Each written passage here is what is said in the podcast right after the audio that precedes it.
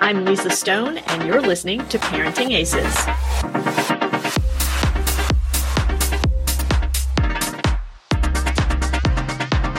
Welcome to season 10 of the Parenting Aces podcast. I'm your host, Lisa Stone, and we are proud members of the Tennis Channel Podcast Network. I am so excited this week to focus our podcast around fitness training for junior tennis players. And I've gotten several requests from you listeners to do another podcast, really taking a deeper dive into fitness training and what kinds of things our junior athletes should be doing when they are not on the court hitting tennis balls. I want to just say quickly, pardon my voice. I've got some sort of allergy thing happening. So, um, sorry about that. Also, want to say up front if you are listening to this podcast, I urge you to either go to parentingaces.com or the Parenting Aces YouTube channel to watch the video version because this week's guest, Dean Hollingworth, is going to be sharing video and showing specific exercises for kids to be doing. And you're just going to miss that if you're listening only to the audio version. So, Again, the video it will be on parentingaces.com and also on the Parenting Aces YouTube channel. So, without further ado, I am going to bring Coach Dean on the shot. Let me unmute you, Dean. Hey, it's Kaley Cuoco for Priceline. Ready to go to your happy place for a happy price? Well, why didn't you say so? Just download the Priceline app right now and save up to 60% on hotels. So, whether it's Cousin Kevin's Kazoo concert in Kansas City, go Kevin, or Becky's Bachelorette Bash in Bermuda, you never have to miss a trip ever again. So, download the Priceline app today. Your savings are waiting. Go to your happy place for a happy price. Go to your happy price, Priceline. Dreaming of a better sleep? Tossing and turning is not your destiny. And Olly is here to help. Olly invites you to sink into sweet, sweet slumber to improve your mental and physical health and overall wellness. More than just melatonin, Olly's ingredients help you unwind your mind for a delightfully dreamy drift off. Sleep is on the way at Olly.com. That's O L L Y.com. Welcome from Canada. Um, I'm hoping you're having warmer weather up there and that COVID's under control up there now and all of those good things. Well, first of all, thank you so much for having me. I'm very flattered and uh, I really appreciate you having me on today. I'm really excited about this. And yes, we're having very warm weather. COVID is looking excellent. And Good. the Montreal Canadiens Hockey Club is going to the Stanley Cup. Oh, Just well, throw that out there. All is good in your world. All is very, very good right now. Yes, thank you.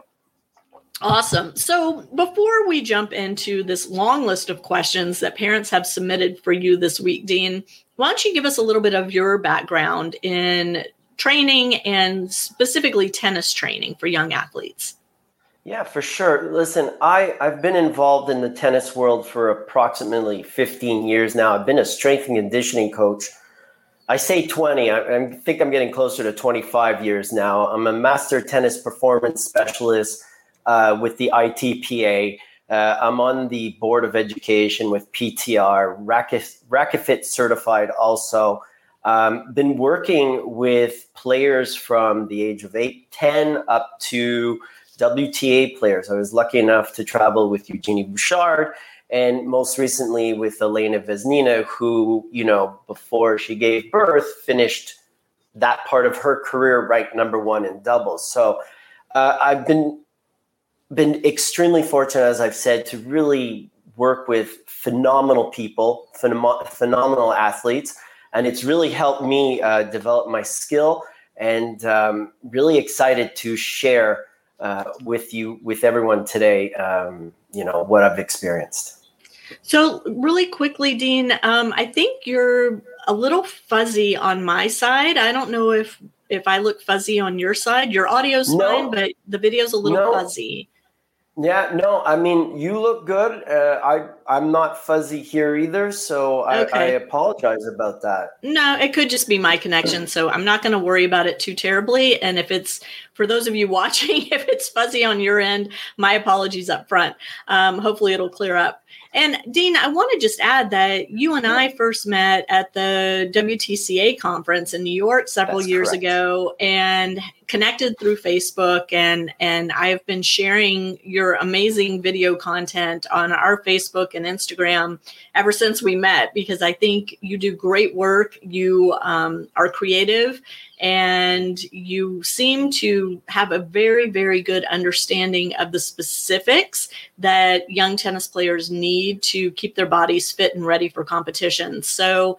Um, that was why I reached out Thank to you. you. to do this Thank podcast. You. I, I, you know, I, Mark Kovacs has, has been on the podcast in the past, and you mentioned ITPA. That's Mark's organization, and love him and have all the respect in the world for him.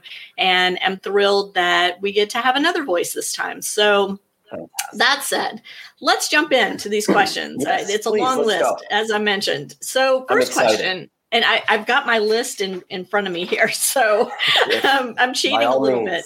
No. Um, first, first question: How much non-hitting training should juniors do? Yeah, that that's that's a question that comes up more often than not.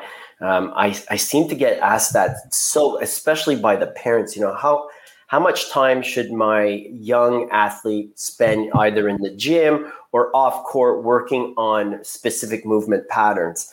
Um, you know, first of all, I, I would say that it kind of changes as as the junior athlete gets a little older. When when you're working with 10 year olds or 12 year olds like the, the really junior of the juniors even eight you know we, we want to do some extra work 10 15 minutes nothing too much. We want we really want it to be playful. We want them to learn. We want them to enjoy it. it it's not something where i see a lot of structure at that young age. And when i mean no structure i mean you let them learn through experience, through the process of moving.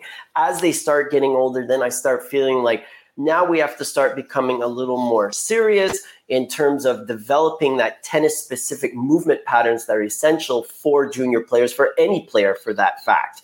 That your warm up, just taking a slight step back, your warm up should really incorporate some of this. You know, I, I truly believe that if a warm up does not have any specific patterns in it that the athlete will be performing on court prior to getting on court, then that warm up is really lacking.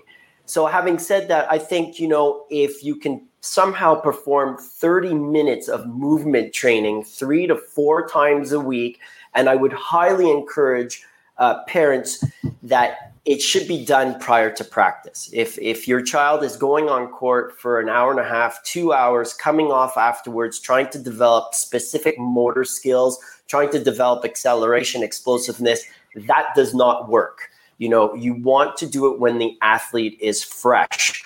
So definitely um, you know, three, four, even five times a week, depending on how much time the athlete's putting on the court. Because that's one thing we have to be concerned about is this load, this volume that tennis players seem to just get pounded with. You know, it's a repetitive sport, and it's not surprising sometimes that you know the shoulders, the back, the knee injuries, especially with young kids that are developing. We have to be smart. We have to be smart with our loading phase. We have to be smart with the amount of time that they're putting on you know, I'm a firm believer that less is more. I'd rather see an athlete be on the court for an hour and a half working hard than three hours of, you know, work that isn't truly up to par. So I think 30 minutes, three to five times a week on court, you know, not on court, but on court type of drills, movement drills. And then as the athlete gets older, then we really have to look into developing that young athlete in a more physical sense, meaning starting to work out. Now, the workout doesn't have to be hours in a gym whatsoever. If if you go in, you work hard, it's well planned out, two to three times a week. You know, 40 minutes, 45 minutes tops. I don't even like being in the gym that long. I will not ask someone else to stay in the gym for that amount of time. Got it. Okay, and we're going to get more specific as we go. So those of you listening slash hopefully watching, um, mm-hmm. be patient with us. We've got lots of questions to get through. Um, so next question: Should juniors attend specific agility speed facilities that seem to be popping up all over the place? Oh, you know that's not an easy question to answer from the standpoint that it really depends on the facility you know, I've seen some facilities where, where they do phenomenal work, and I've also seen the other side of that coin, whereas they have one trainer for numerous kids. Uh, often, it's it's a very young coach that that's just come into the business and has been told what to do, and it's more along the lines of barking out orders than actually um, helping the young athletes become better athletes and you know correcting and and showing proper technique so um, I, I, I can't say yes or no because it really depends on on the situation and and the facility itself. And one of the things with tennis is that I, I have seen some kids go to very reputable um, facilities that that teach speed and agility, but tennis is a different animal. It, it, it's it's it's different. You know, you have to incorporate the split step. You have to incorporate specific movement patterns. It's it's not the same thing as as as the other sports. So if you're going to try and find someone to help your young athlete, I, I really think having that tennis background and that and that knowledge of the sport with with the complement of being you know a developer of athletes that would be the best scenario because I've never told a parent that I'm going to make their child a better tennis player. I, have never said that. I've I have said every time I will help them become a better athlete because the better athlete you have, the better tennis player you're going to uh, see. So that is exactly in line with what I am hearing from top coaches all over the place, which is develop the athlete first, the tennis player second. Yeah, uh, it, yeah, it's true. And you know, on, on that on that topic, Lisa, you know, it's it's not just these facilities. I I have kids that go to universities and and they come back and they're like, "Wow, the the coach, the, the poor fitness coach, he, he he's with the football team. He's trying to train us like football players, and yep. it's it's not and it's not working." And let me say this: this is I'm not talking about a D2. I mean, I've heard this from some D high level D1 colleges where it's the assistant um, football uh, strength and conditioning coach working with the women's or the men's tennis team, and it, it's just not meshing. Right, right. So I'm going to skip down the list um, yeah. because you brought it up how do you find the right fitness coach? Oof, that that's that that that's that's the that's the big big question. Yeah. I think i think the best way to do it is a ask ask around ask other parents. Someone's must have found somebody that they're happy with. Um, and once you find someone i think it's important for the parents for the first couple of lessons to actually go and watch what this what this trainer is doing with your child and and see. I mean, if it feels right and it looks right, then it's probably right. And and check their background, see what their experience is. I mean, do they have experience with tennis players? You know, do they have the certification, you know, of being a certified strength and conditioning coach, of being a certified tennis professional, of being a certified speed and agility coach? Because there's a lot of lot of great organizations out there that do the certifications. And at least I would want to see somebody that has taken the time to invest in themselves to reinvest in the athlete. Yeah, I love that. And I I know that, you know, these certifications, some of them, you know, are mail order, pay your oh God, 150 yeah. bucks and get your certificate.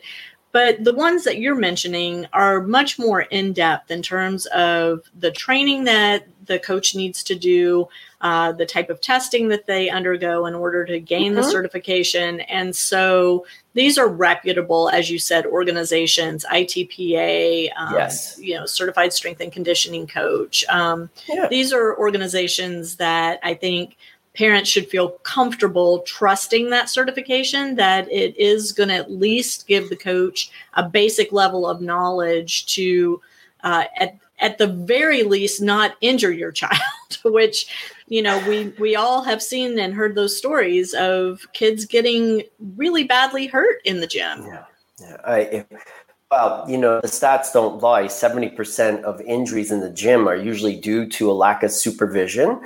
Uh, right there, I mean, that's not right. And then also just doing too much too soon and not doing what's appropriate for the young athlete. I mean, you know, fortunately and unfortunately now with social media, uh, you get to watch a lot of different type of exercises. And and you know some of it's just it's not right it's wrong. It, it it's being produced for likes. It's being produced for extra you know followers because it mm-hmm. looks cool. And at the end of the day i mean you know keep it simple stupid. I mean that's that's the truth. You know the kiss principle.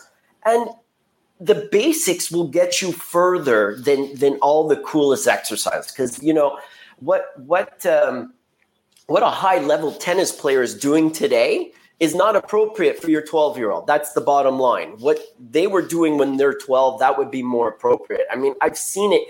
I've seen it in gyms where you know hockey's huge in Montreal. So you know this this one young boy, I'll never forget this. Is training, and then the parent, uh, you know, I go to parent, I say, I, I don't want to, you know, butt in here too much, but it's it's not appropriate. And the father said to me, "Oh well, this this is a training program of an NHL player." well, you've proven my point. Uh, you know, your your your 12 year old son is not an NHL athlete at this point. So, you know, again, simple and pay attention to detail. I mean, I, I, don't think the detail can be overstated in this in this this case. Yeah, yeah, agree, agree. Um, okay, next question: What weight lifts are most important to tennis? Okay, so I think again this really depends on our age groups. And, you know, I can show you videos of, of some of my younger athletes working out uh, and doing very basic, basic exercises. I think people have to realize that the human body performs a push, a pull, a squat, a hinge, rotation, and locomotion. That, that's how you should be training the body. It, you know, if, if you have a 12 or 14 year old son or daughter and the trainer's putting together something that looks like a bodybuilding plan to do chest and back one day, biceps and triceps next. That's not it. We want exercises that are really going to incorporate the full body. Um, as the athlete gets older, then we can start becoming a little more, um, you know, not creative, but for a lack of a better word, you know, advanced in their in their training programs from the standpoint that please please learn how to squat. You know do a squat first. Do a, a split squat first you know uh, lateral lunges before you start jumping off of things and loading it up. I mean that's what i want to see. When i get a 15 year old athlete i want to make sure that they know all the basics before we go any further with it and it's not because you're 12 that you shouldn't be doing something that someone's that's 15 it, it you know fitness is like is like maturation. You can have two 12 year olds, but one's more mature and has grown quicker, and the other one is less mature and, and not not at the same level. But it's the same thing for fitness, Lisa, because listen, at the end of the day, if I get a 15 year old and I just got a, I just started working with a 16 year old female athlete, tennis player, and she's never been in the gym before. Mm-hmm. So the program that the 12 year old or the 10 year old is doing is appropriate. So it, it really comes down to listen, what's their age in terms of fitness experience? Mm-hmm. And and then that that could start, you know, building upon that. And again, this is really important.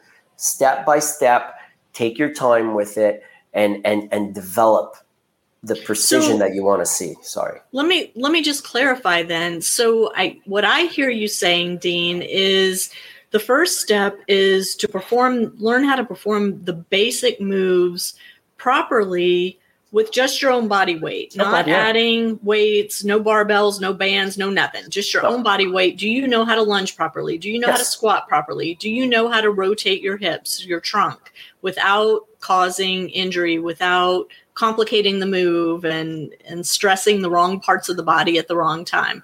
And then once you have those basic movements perfected, that's when you start adding the load, the weight, or the resistance, or the height, or Yep. you know, adding Yep. in plyometrics, things like that. Yeah, one hundred percent. And it and it's not be And you can start loading up a young athlete too, because I know that's one of the questions. I'm sure It is. is going. Yeah, it it it always is. You know, is it okay to load?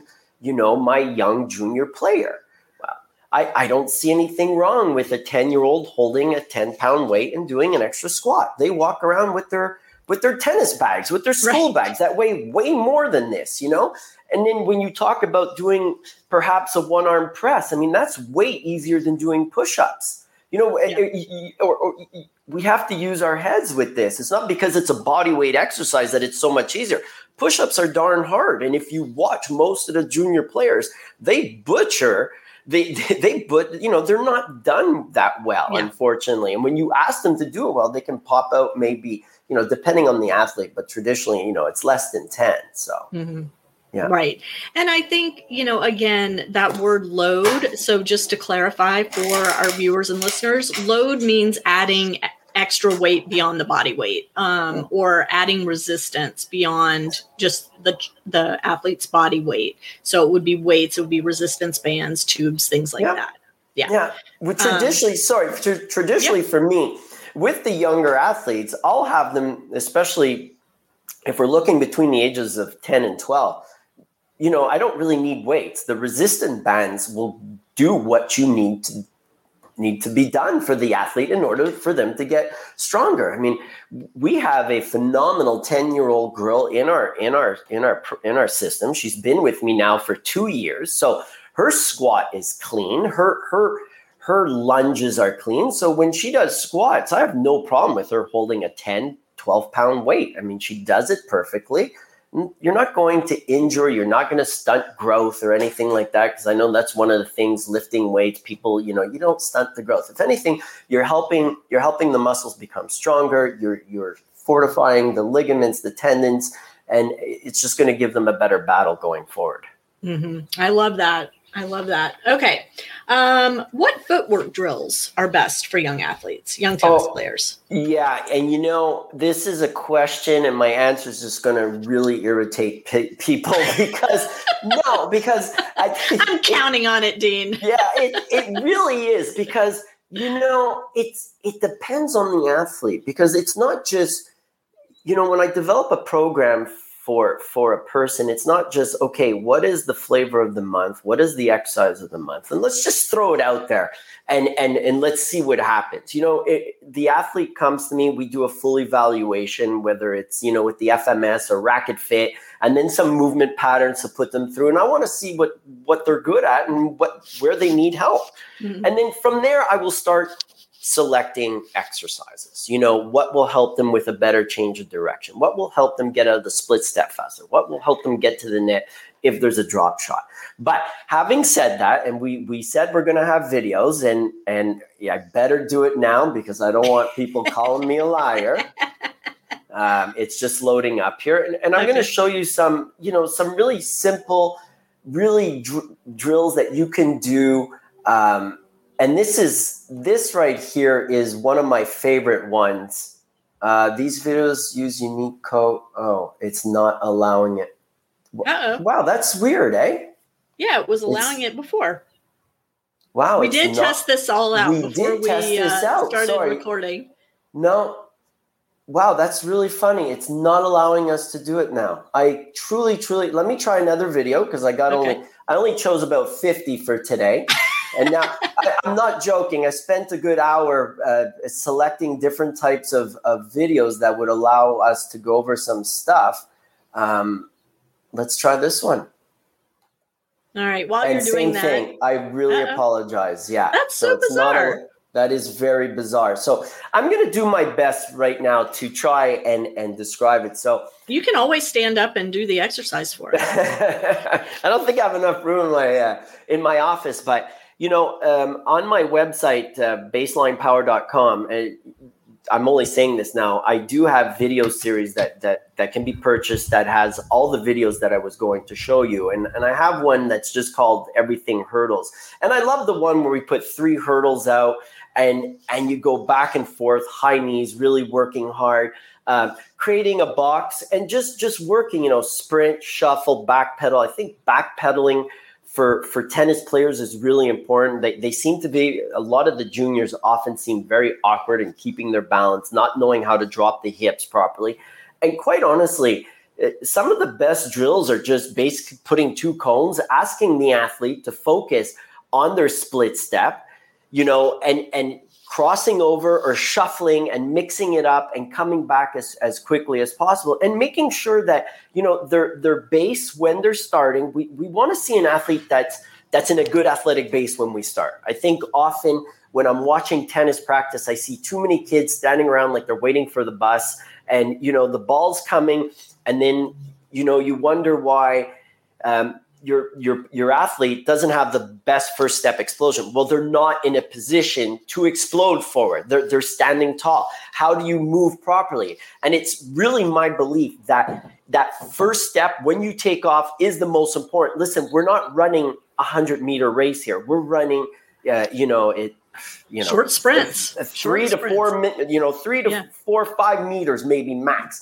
And if you're slow out of the gate it's unless you're truly gifted, it's really hard to make up that distance, you know, at the beginning.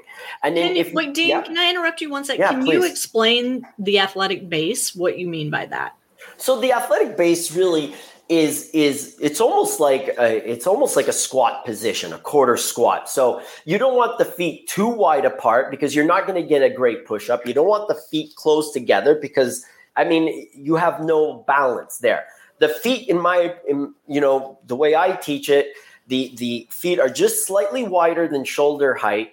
The knees are bent, like let's say a quarter squat. The hips are forward because you'll see some you'll see some athletes, uh, some junior athletes go into a squat and have those knees like shoot forward. We don't want that. We don't want the, the knees, the hips go back, the heels are slightly off the ground, and they're active and ready to, to take off and, and, and do what's asked to be done. Mm-hmm. Because if we look, sorry, if we look at the research, 70% of balls that a, that a player will, will receive towards him is within a 2.5 meter radius. So if we can get really good at that three meter bubble around us, that's 75% of the shots. I mean, if you can get there, be ready with your racket in order to attack that ball, and every second counts, I'm telling you, you'll definitely win more points than you lose. I love that. I love that. All right, moving on. I'm What? really sorry about the videos. I t- no, I, I truly feel bad about that. I d- that was that's really weird. I don't know maybe Yeah. because it's being rec- maybe because it's being recorded. Anyway, no, okay. that shouldn't make a difference, but um, maybe we'll try again in a few minutes. Maybe Okay. it's just an internet thing. Who knows? Um, okay. Uh, what are some dynamics? Uh, well, I don't know what that means exactly. What are some dynamics a junior player on hiatus can do while recovering from injury? So, I guess maybe dynamic stretching or dynamic exercises, or Yeah. just stretches and exercises in general, maybe. Well, that Um, would depend on the injury also. So you know, if if let's let's take ankle just just just for an example. You know, Okay. if because I find ankles are something that are that are interesting from the standpoint that yes, the junior athletes will get ankle sprains. You know, if, even if you step on a ball, you sprained your ankle. Yeah. I find a lot of times that the junior athletes or any athlete does not recover properly from this. Yes, the pain's gone. I've put ice on it. I'll tape it for a while. But I think the really important thing is the strengthening of the ankle again to come back. We have to keep one thing in mind, or maybe more than one thing, hopefully today, is that the number one predictor of injury is past injury. So once you've sprained your ankle, that ankle Say that again. the number because one that's important. the number one predictor of injury is past injury.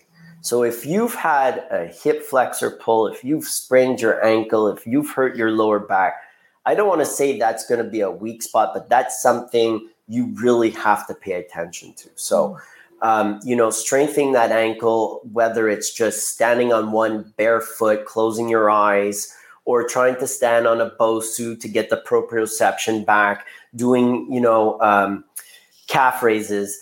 Um, I, I, I, just posted on this a couple of days ago on Instagram. So a lot of these exercises I'm talking about, in my defense now, will are on my Instagram page.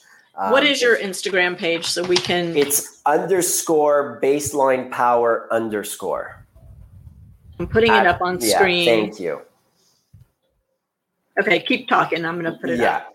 So you know, um, yeah, so it really depends on the injury. You know, if it's a shoulder injury, it's the same thing um, we have to work the shoulder when it's there. And yes, the, the, the question is also how do I maintain that mobility and stability? And it's too bad because I have this beautiful uh, mobility flow. It's eight minutes that I think is essential uh, for any athlete. I mean, especially tennis with so much dependent on the rotation of the thoracic spine, which is your upper back.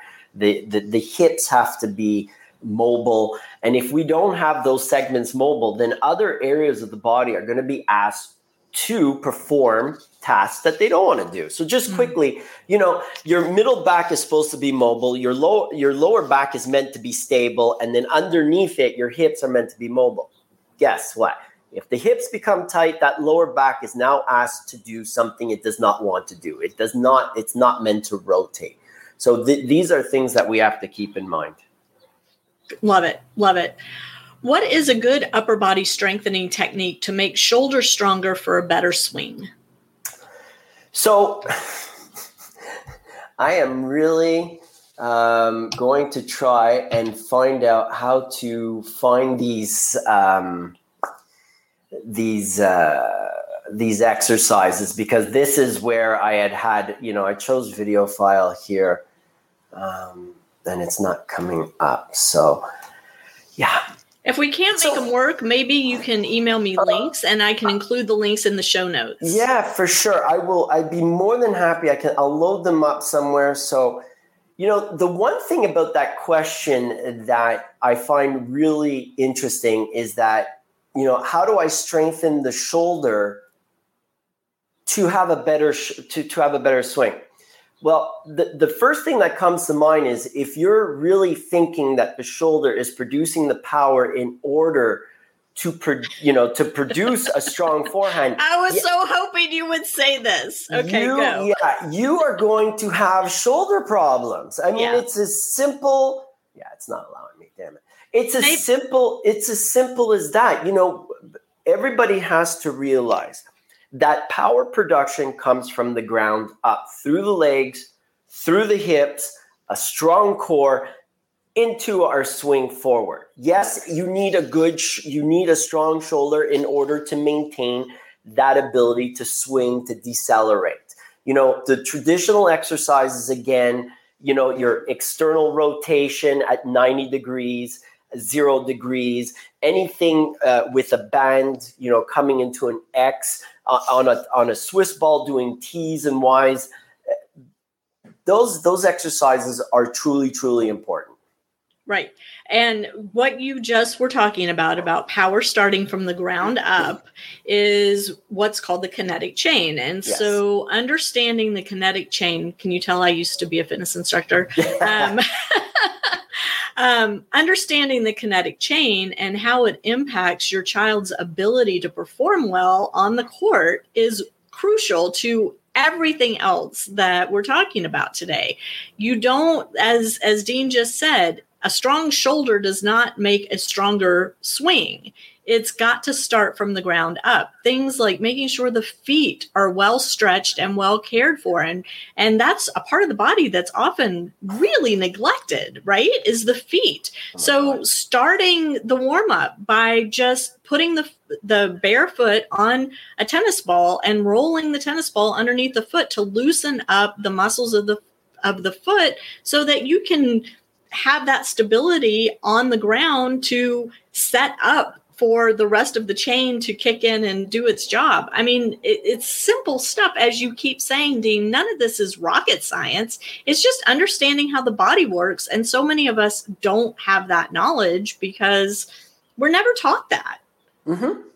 I, I, love what you said about you know starting with the uh, you know rolling the foot. I, I, think that's essential. You know, when you think about what makes contact with the ground foot, it is our foot, and if we don't care for the feet, then you know it could be the weak the weak link in the kinetic chain, and and we don't want any weak links, and and that's why I really encourage all the athletes I work with is our dynamic warm up is done barefoot you know everything from the you know the world's greatest stretch lunges um, any of those exercises please do it barefoot you're you're strengthening your foot you're you're, you're getting the this the information from the ground it's being sent up and back down it's really important and I, I would I would encourage if you have time to please foam roll the body prior to going on court too. I mean, it's it's the more you do, the more you're going to benefit from it. Mm-hmm. Yeah.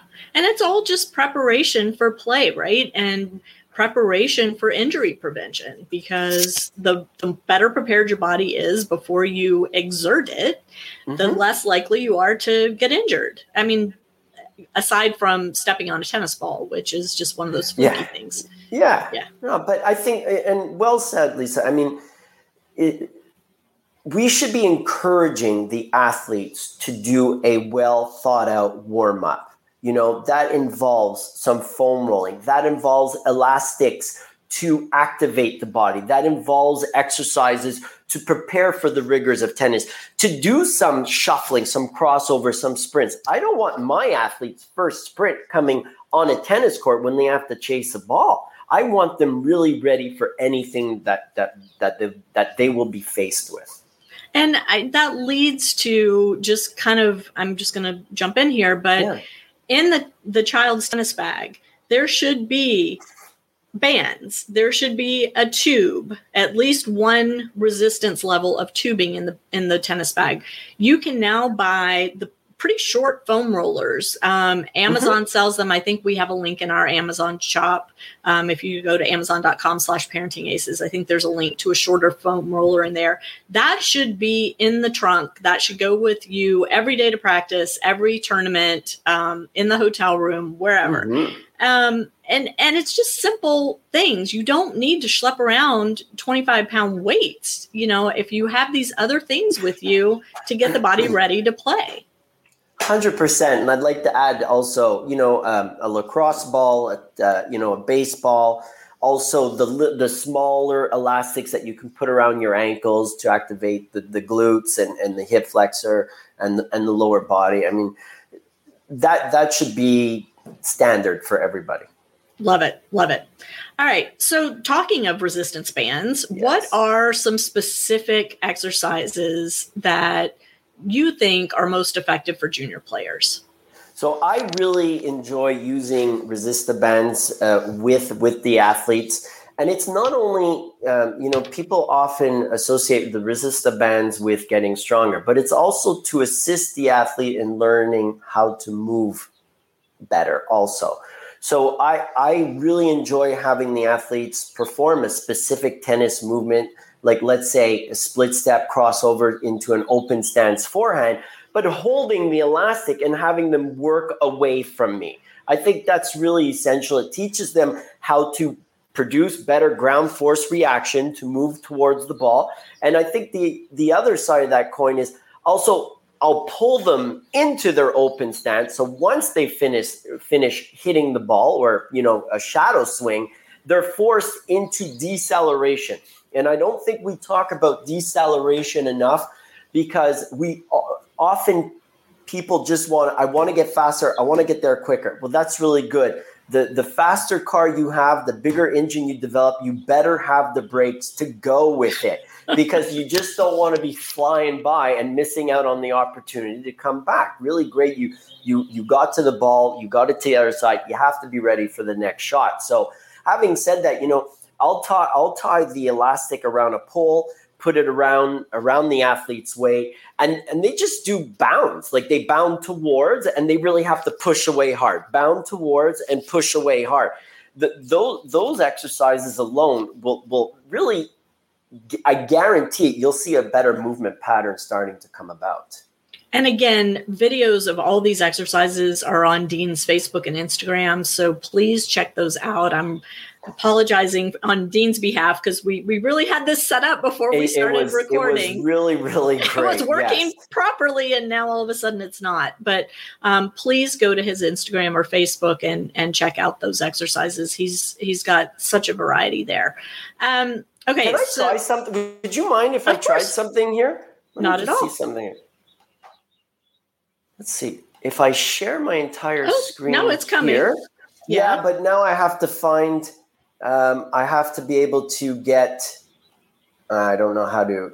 Yeah, I don't know. if you It's pull just- it up on your facebook can you pull it up on your facebook Um, let me see here. What do you see right now? well i don't have it on the screen so Oh, okay, i'm so, um, all right. Yeah, yeah. Let me. Yeah, let me see something here. No, it's it's not doing it. I apologize again. Sorry. Well, do you? Well, wait a minute. Go go do that again because when you were flipping through, I can see what you're doing, but I don't have it up on the screen for everybody to see.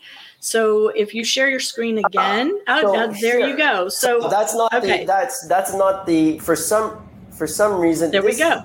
okay so let's you know what we're talking about change of direction we're talking about rotational athletes this is something that i've incorporated quite a bit into my training with squat jumps so i think she's holding a med ball to make the exercise a little better but if you notice the beginning of that squat jump you know it's a squat jump to 180 degree rotation what does that look like looks like a backhand it looks like a forehand in neutral stance and It looks is- hard, is what it, it- looks to me. yeah, she's making it look really, really easy. God bless her. So that that's one of the exercises that I think would be really good, and maybe another one.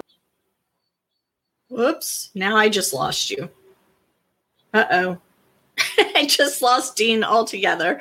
Um, I'm hoping he's going to log back in and uh, get back here. I think he closed the wrong tab on his computer, but um, hopefully we're going to get him back. So I'm going to just uh, I'm going to put Dean's website back up on the screen. Here it is, baseline power. There he is. Sorry, sorry. sorry. yeah, you disappeared on us for a yeah, minute. yeah, trying hard here to uh, to get some videos going. So let me just No see here. Um, I don't know what you did last time, but it was perfect. Yeah, you know, I just it's funny. I chose the same the same video that we used last time, but for some reason some of the videos are not uh, are not being allowed to to play. Like oh, now they are. no, Look at that. go. I think you were right, Lisa. So here we go. You know, you want to talk about change of direction, developing a full athlete. This exercise right here, we're going bound, bound to a you know a box jump, and you can see good power the way up. you you think about change of direction as the athlete's doing this to a power move, hit and jump. Phenomenal exercise. Uh, also for the for the young athletes, and I think we're on a roll here. I ain't stopping. Yeah, yeah. Yeah, yeah, bring sorry. some more on. um, here, I, I'd like to go back. No, you see, that one's not allowed to play. I don't know why certain ones, that's the interesting thing here. I don't know why certain files are being allowed to play because they're all done with my iPhone. Um, you Weird. know, it's really, really weird. Yeah. Yeah. Um, in terms of movement, boy, I hope this one plays, and it doesn't. So we're lucky we found a few. I don't want to go through all of them. Lisa, I will set something up for the people. Again, I, I Okay. feel trim, you know very very bad about this, but No, um, you know, uh, split step off, split step on, starts, squats, resisted starts. If we could see this, this would be good. And it's not going. So, all right, we're, we're going to end. Do up. you do you by chance have a video of your pre-practice, pre-match stretching warm up? Yes, I do. Now, yes, Let's yes, see. I absolutely do. It's Because uh, this is one of those questions I get all the time. Like, what should Yeah. my child be doing before they step foot on the court? so.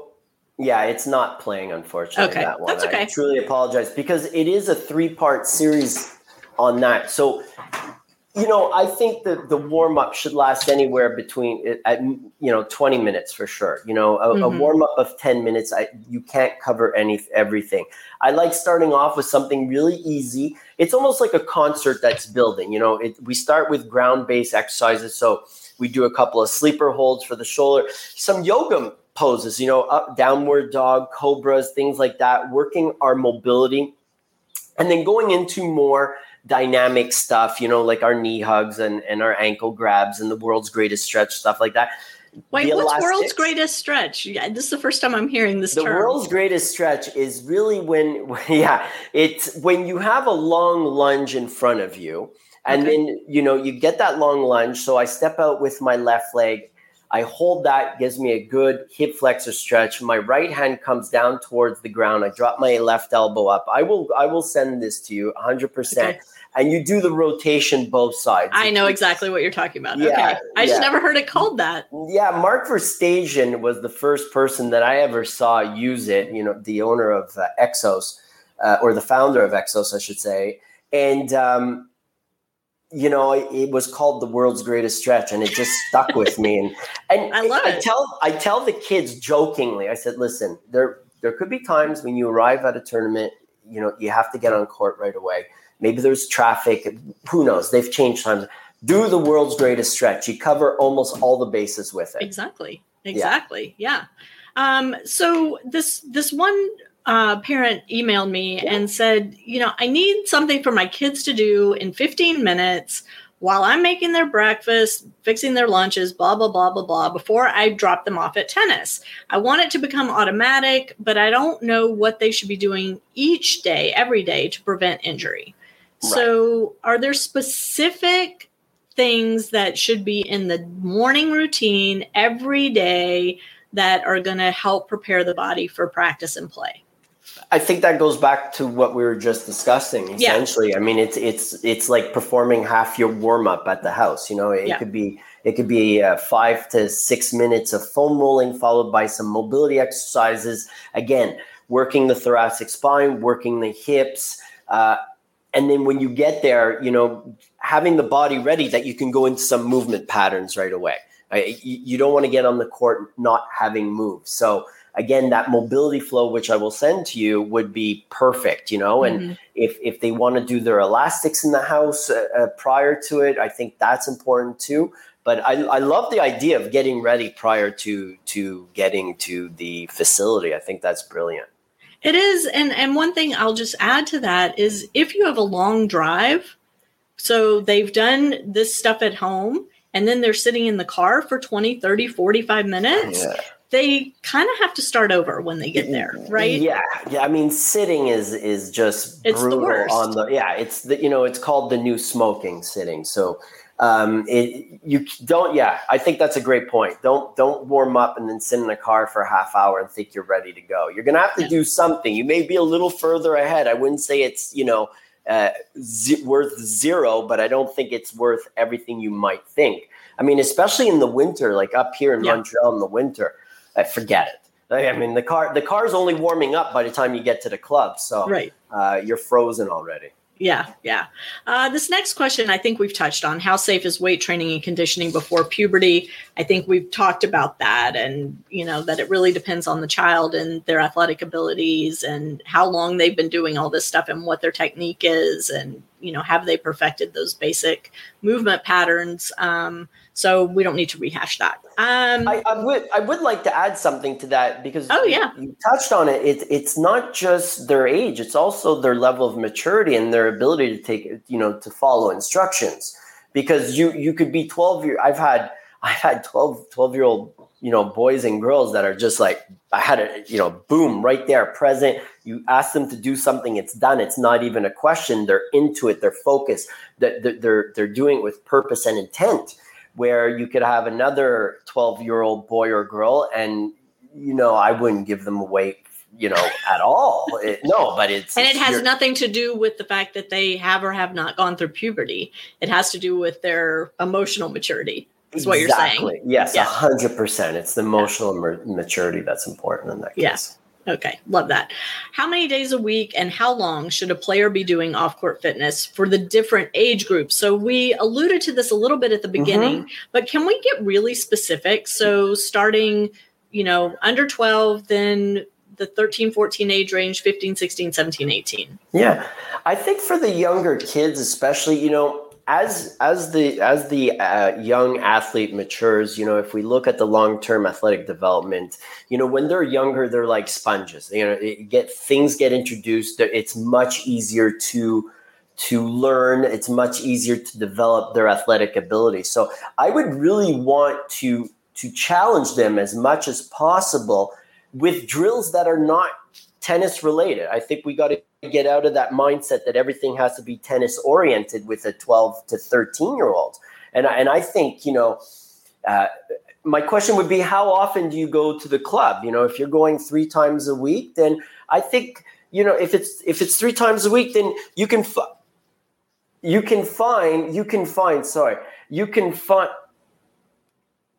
there we go sorry uh, call was coming through we can Oh. find um, time for them to do so i think you know for 10 to 12 year old athletes I, I find depending again on the maturity level some of them can do a full hour of, of fitness of moving drills because they love it and, and they're experiencing my goodness i had an eight year old girl um, come see me this week and I asked the mother, I said, you think she's going to be able to last an hour? And she's, she says, well, we'll see, you know. And she was phenomenal. I mean, it, it just blew my mind.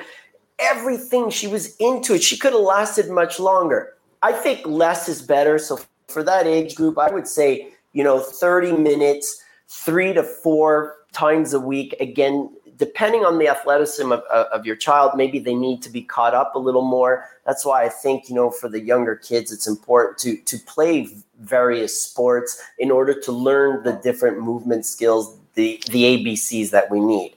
As we go up, I think as we start getting older, then we have to start spending more time in terms of not only being off court agility exercises or change of direction exercises, but now we have to start thinking about some gym time also. Mm-hmm. And I, I would say, you know, a, a full hour when when I get some individuals to come see me and we work for a full hour, we can get everything done in an hour.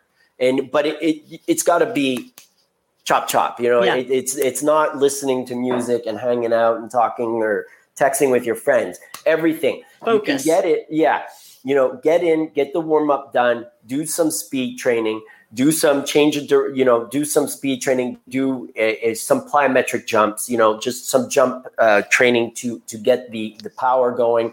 Then, you know, 20, 25 minutes of of change of direction because we don't we don't want to overdo it because if you think you're going to be able to work on speed and agility for one full hour, I, I think you're you're kidding yourself. It's it's a lot of work and and it's draining and exhausting. And, and Yeah. one of the things I really want to throw out there that I think is truly important for parents to know is that when you're doing these exercises with your children, they have to have enough time to recover. You know, it, it's not do the bunch of drills as quickly as possible without any breaks. The, the, the athlete can't be sucking air going into a drill if you want them to perform at a high level. It's not a conditioning exercise. It's it's it's it's a speed development or an agility exercise. So they need enough time.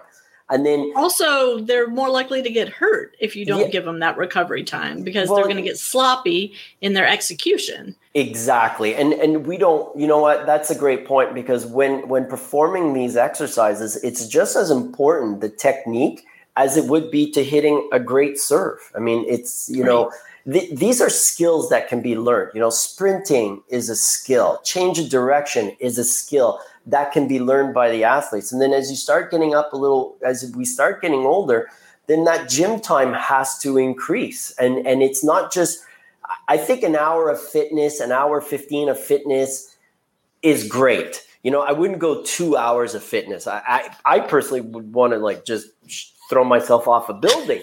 But, you know, I'd rather do it on a more regular basis, like five times a week. I think you have to find that time again, depending on when you're playing tennis. The other side of this coin that's extremely important is that this some work has to be done before tennis. If your child, and we talked about this already, if Yeah. your child's going to be playing two hours, Don't expect them to become faster doing X speed drills or plyometrics. Uh, it's actually in a research paper that they showed that this type of work done prior is more beneficial than being done at the end. So if I can just have like 20 seconds here, speed work is done first with the plyometrics. That's that's number one. If you want to work on some speed and agility drills, fine. Then go play your tennis. And then if you want to play tennis again in the afternoon, or if, if you're doing a split, you know, day, fine. Then after that, you do your weight training. After that, you do your conditioning, and then you do your recovery work. Okay. Perfect. I love that. And, you know, I just want to throw this out there to you because you were talking about with the younger kids um, and the different movement things. How important is it to take kids to the park, to the playground, and let them swing and do the monkey bars and play tag in a field and all of those things that you and I grew up doing that kids don't seem to be growing up doing anymore? Yeah, I I th- I think it's really important. I think it's important, you know, to allow them to just put a go put a ball out there and allow them to have fun without any adult supervision. I'm not saying leave your kids in the park and leave or anything like that's really wrong. No, don't do that. Yeah, don't do that. But I'm saying without standing and always watching and coaching, you know, it, it's sometimes kids want to be kids and they should be kids. That's important.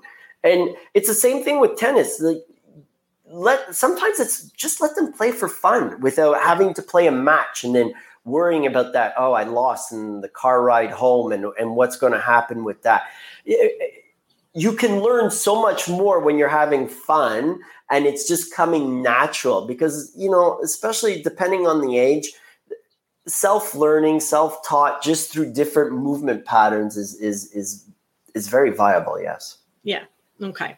Um, next question. Is it better to train in a group or one on one? Or does that, it depend?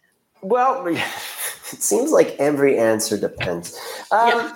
You know, if i'm I actually like a small group. I I I, I love one on one because that athlete gets all the attention. The thing with one on one is if I'm working with you, Lisa, and you do a drill, you have to rest you know so if there's another athlete the other athlete can do the exercise and then we start getting a bit of a you know a better rest to work ratio um, especially if the athletes are of the same level i don't think you'd want to pair your your son or daughter with somebody that is you know not as good or you know of a much lower level that needs more attention so it really again yeah it depends i would not eh, you know in our in our sports study program, I get 20 kids, and I have I have a woman that works with me. So you know, it's you know, you can say it's 10 each, or maybe it's you know 13, 7, something like that. I can't give the same amount of instruction. I can, and I'm hoping that everyone's learning, so I don't have to repeat it to each one. Mm-hmm. But the, the the the direct direct coaching, I think you know, groups group. I wouldn't go much larger than groups of five. Okay. Yeah, great. That's that's me personally. Maybe someone's it can do better. Fantastic. That's for me personally. I you know two three I think is awesome. Somebody asked, can their second sport be fitness training? You know, I love that question. I yeah. I would truly, I bet you do. I, I would truly hope so. And I'm not gonna lie, I've thought about that on many occasions because I know how um, you know the the tennis mentality is it's everything is tennis. I mean, it's yeah. tennis, tennis, tennis. Let's do tennis. Let's do tennis. And then I I really think that if you find somebody, and I hope I am like that, where they could where the child can be you know put in different situations to develop all these different skills then i don't see why not it can't be. Absolutely. Yeah. Yeah. Um how important is flexibility and how do you build it? I mean, I feel like we touched on this a little bit, but in well, the I, yeah, go ahead. Yeah, no, flex. Listen, it's it's important. If if you if you have a tight tight upper back or if you have tight hips, I mean, it's eventually it's going to come and bite you in, in in the tush. I mean, there's no doubt about it. It's it's and how do you build it? You got to work at it. I mean, that's the biggest thing. Um, you know, I I've banged my head. I've been at uh, Club Côte de Liesse now for years, and I banged my head so many times trying to get the athletes to do the warm up. And I'm very happy and proud to say that my my athletes show up, and 99% of them know they need to do it. Yeah. Now, being the big pain in the butt that I am, and, and it's true, I am a pain in the butt, you have to be able to do it with some intent. And, and, and the same thing could be said for stretching. If you're going to sit there stretching and have your phone open on TikTok or an Instagram or something, and you've assumed the position of stretching a hamstring, but you're not stretching a hamstring, then you're not getting the full benefit Right. of it. And stretching is something that you actually have to be mindful of because it's easy just to stand there and not do it, but look like you're doing it. Yeah. And I will say, flexibility is an individual thing. Not everybody, no matter how hard they work at it, not everybody is going to be able to do a split or No, be able no. to touch their toes. You know, it's just everybody, everybody, B O D Y, not everybody, but everybody is different. Yeah, yeah. Uh, if I did the splits, I would not be available for a few months. So yeah, that's for sure.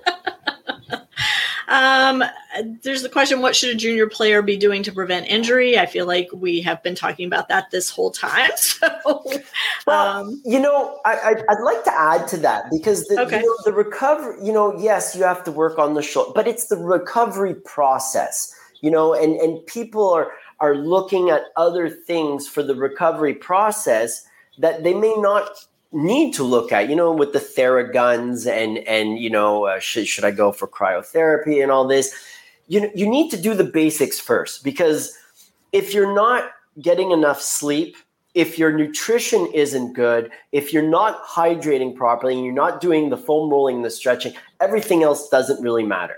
Take care of the basics first. Again, um, you know, as soon as you finish playing, you know, you have to start rehydrating. You have to start taking in electrolytes. You have to start, nu- nu- you know, your, the nutrition process for the body.